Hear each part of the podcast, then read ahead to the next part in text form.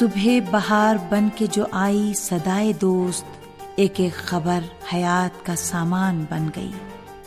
جام جم، پیشکش radio Tehran.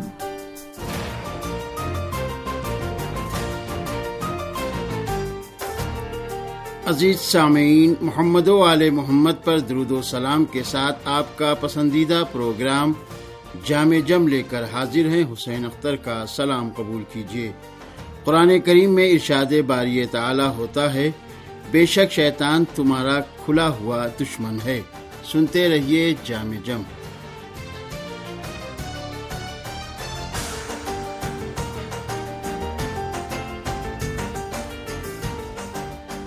انسان اپنی پاکیزہ فطرت اور قلب سلیم کے ساتھ ہمیشہ سعادت اور خوش نصیبی کے راستے پر گامزن ہوتے ہیں۔ لیکن اس راستے پر انہیں ایک ایسے بدترین دشمن کا سامنا کرنا پڑتا ہے جو ہمیشہ ان کو خدائی راستے سے روکنے کے لیے منصوبے اور سازشیں تیار کرتا رہتا ہے۔ جب اللہ نے آدم کو سجدہ کرنے کا حکم دیا تو شیطان نے اپنے غرور و تکبر کی وجہ سے انسان کو سجدہ کرنے سے انکار کر دیا۔ اللہ نے اپنی بارگاہ سے نکال دیا۔ اسی وقت سے اس نے انسان کو گمراہ کرنا شروع کر دیا۔ اور خدا وند عالم سے کہا، اے خدا، اگر تو نے مجھے قیامت تک کی مہلت دے دی، تو میں ان کی ضروریت میں سے قلیل تعداد کے سوا سب کو گمراہ کر دوں گا۔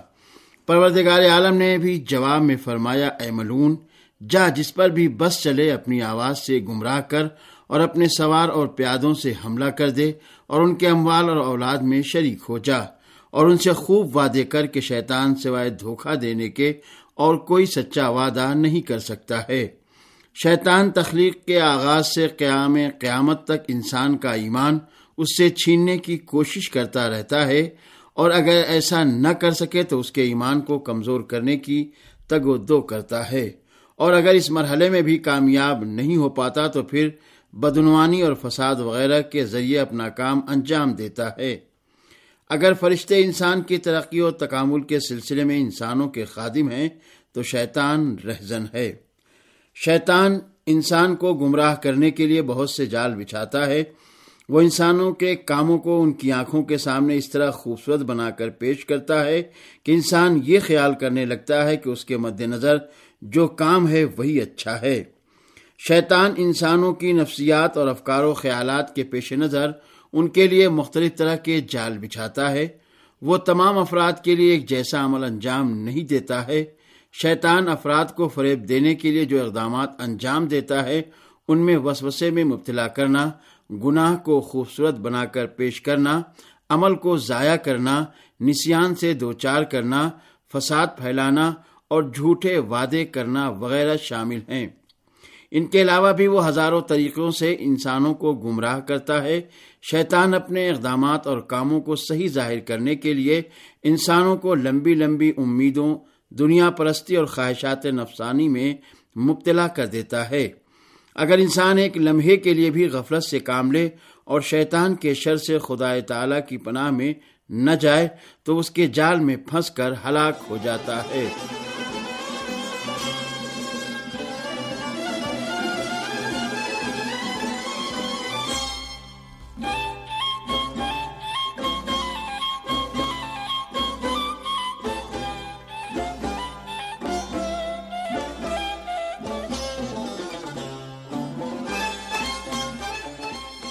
شیطان کی کمی گاہیں بہت زیادہ ہیں۔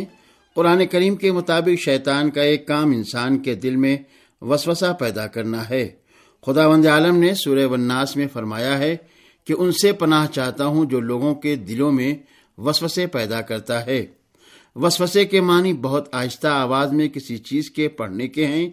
یہی وجہ ہے کہ ذہن میں آنے والے برے خیالات کو وسوسے سے تعبیر کیا جاتا ہے اور شیطان کا سب سے پہلا کام وسوسہ ہے۔ شاید اس کے دوسرے کاموں کی بازگج بھی اسی کام کی جانب ہوتی ہے۔ یہ وہ کام ہے جو اس نے حضرت آدم اور حضرت ہوا علیہ السلام کے سلسلے میں بھی انجام دیا تھا۔ شیطان ان کو ممنوع پھل کھانے کا وسوسہ کرنے کے ذریعے جنت سے ان کے باہر نکالے جانے کا باعث بنا۔ پروردگار عالم نے انسانوں کی پاکیزہ فطرت کے پیش نظر اپنے بندوں سے فرمایا ہے کہ اگر تم نے گناہ کا ارتکاب کیا ہے تو بارگاہ الہی میں توبہ کرو۔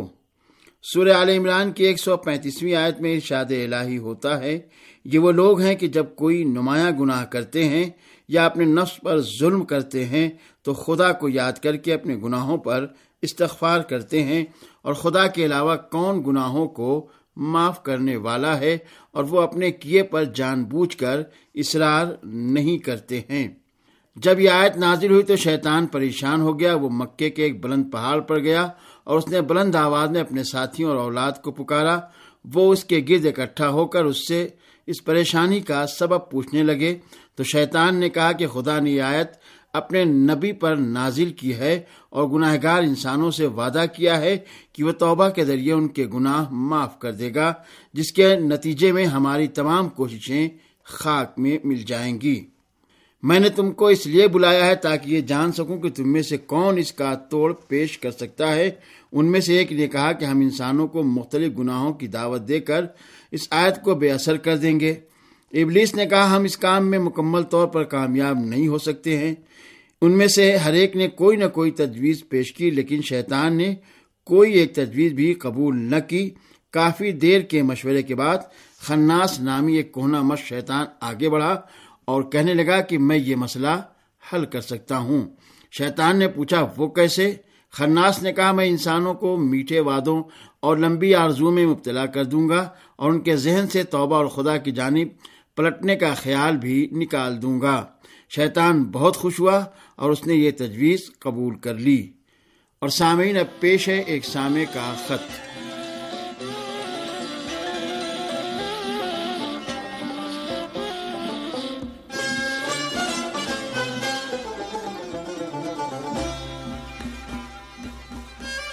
محترم یاسین علی توری صاحب پارا چنار کرم ایجنسی پاکستان سے لکھتے ہیں کہ ماشاء اللہ ریڈیو تہران کی خبریں سچ پر مبنی ہوتی ہیں، تمام پروگرام بہت ہی معیاری اور معلوماتی ہیں۔ ریڈیو تہران سے ہمیں دلی لگاؤ ہے۔ باقی تمام پروگرام بہت ہی دلچسپ ہیں، خاص کر جامع جم، جو زخمی دلوں کا مرہم ہے۔ ہمارے علاقے کے حالات بہتر ہونے کے لیے دعا فرمائیں۔ اور سامعین محترم یاسین علی توری صاحب کے شکریہ کے ساتھ اب پیش ہے ایک داستان۔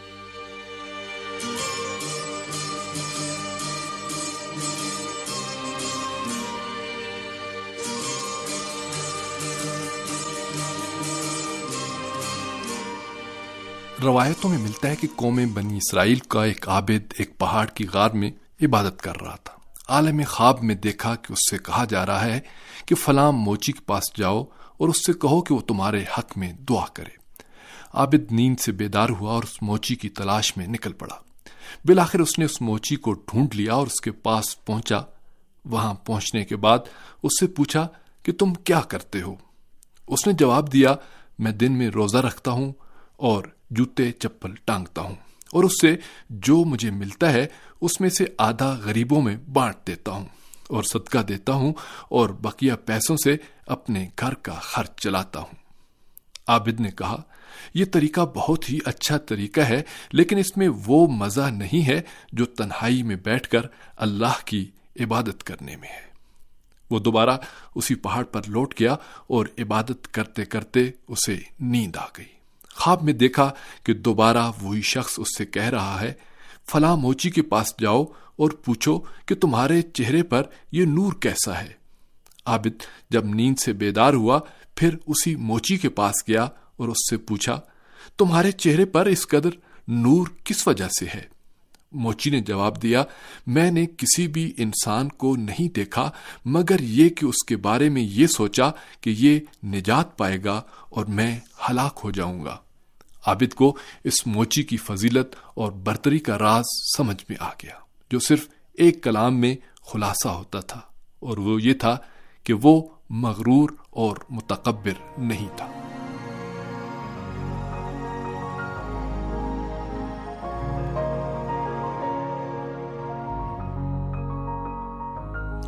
سامعین، اسی کے ساتھ پروگرام جامع جم اپنے اختتام کو پہنچا۔ اجازت دیجیے خدا حافظ۔